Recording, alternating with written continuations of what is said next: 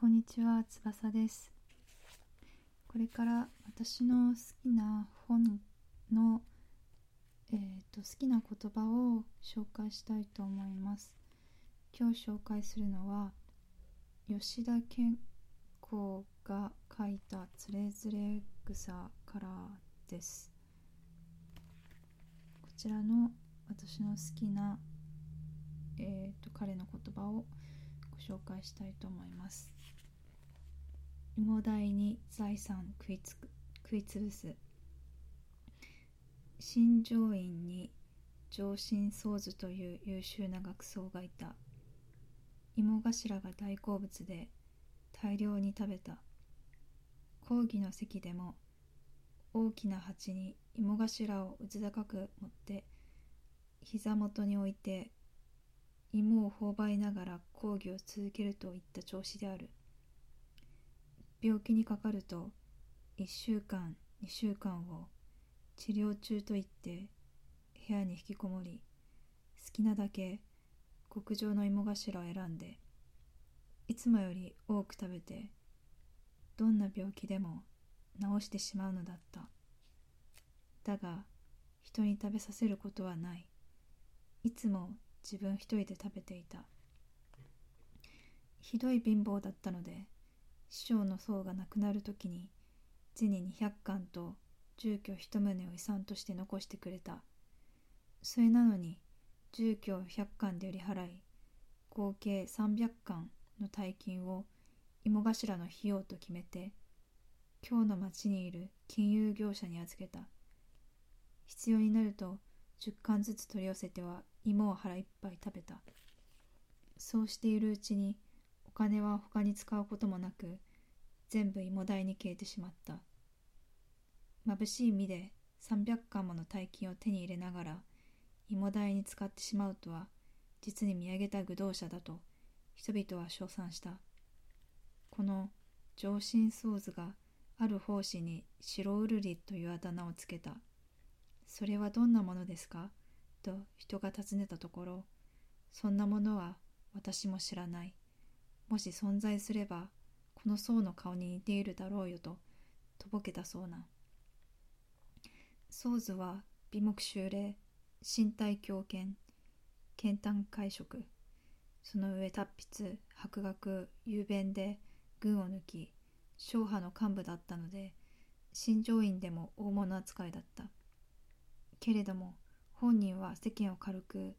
見る変人鬼人の類で何事も自由勝手に振る舞って 全く他人に合わせるということがない。法事に招かれてもてなしの膳につく時も全員に膳が配られるのを待たず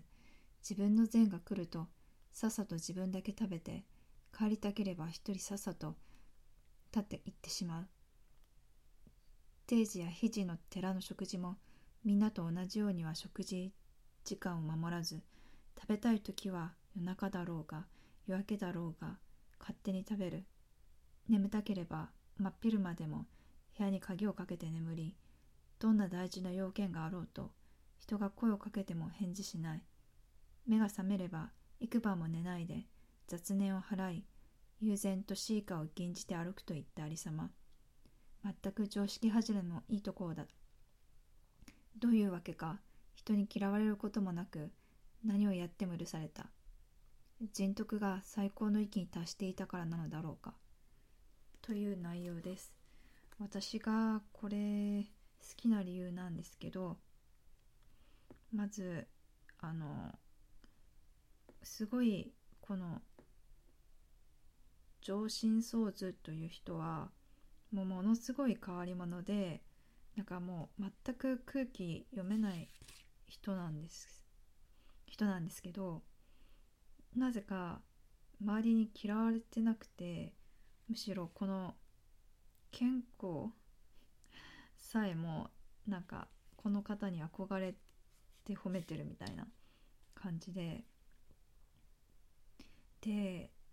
ここまでその芋に全財産を、まあ、費やすっていうのも珍しいし普通の人間はやらないし。だけどなんかまあ普通じゃないから、まあ、逆にすごいみたいな。しかもなんかもうなんだろう。